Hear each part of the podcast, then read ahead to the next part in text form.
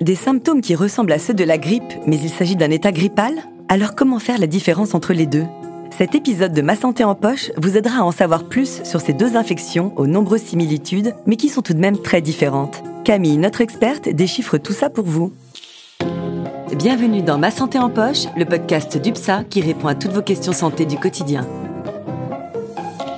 Bonjour Sandra, comment vas-tu aujourd'hui? Bonjour Camille, très bien, merci. Aujourd'hui, nous poursuivons nos épisodes sur une thématique de saison. Tout à fait. Nous continuons sur la thématique de la grippe et plus précisément, nous allons voir dans cet épisode comment différencier la grippe de l'état grippal.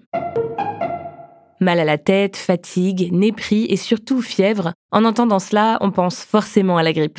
Si ces symptômes peuvent correspondre au virus de la grippe, ils peuvent aussi indiquer une infection à un virus respiratoire qui provoque un état grippal, deux pathologies très différentes. En fait, ils n'ont pas la même origine. La grippe est due au virus influenza, tandis que l'état grippal, lui, est provoqué par les nombreux virus respiratoires qui circulent en hiver. Mais justement, comment faire la différence? Eh bien, les symptômes de l'état grippal ressemblent à ceux de la grippe, mais ils se manifestent avec une intensité moins importante. C'est-à-dire que dans le cas d'une grippe, la fièvre est généralement plus élevée et la fatigue extrême empêche de faire quoi que ce soit. Tandis que l'état grippal, lui, affaiblit mais ne cloue pas au lit. Pour résumer.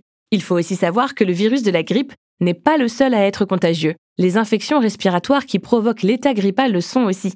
Dès l'apparition des symptômes, il faut redoubler de vigilance et appliquer les gestes barrières autant que possible. Le lavage des mains, les mouchoirs à usage unique, le masque en présence de personnes fragiles et la distanciation sociale en cas de contagion. C'est bien noté. Mais alors y a-t-il un traitement pour l'état grippal? Eh bien, comme pour la majorité des infections virales, il n'y a pas de traitement unique. En revanche, comme pour la grippe, on peut tout à fait soulager les symptômes avec du repos, une bonne hydratation et éventuellement un traitement contre les douleurs associées et la fièvre, avec du paracétamol en première intention, selon les recommandations de la Haute Autorité de Santé, ou des anti-inflammatoires non stéroïdiens en cas de contre-indication au paracétamol.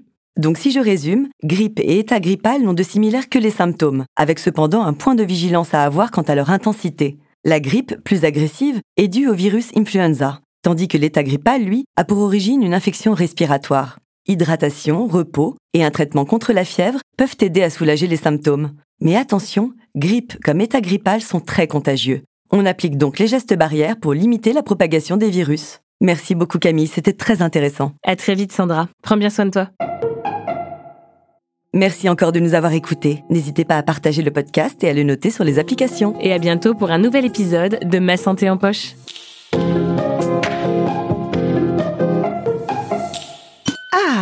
UPSA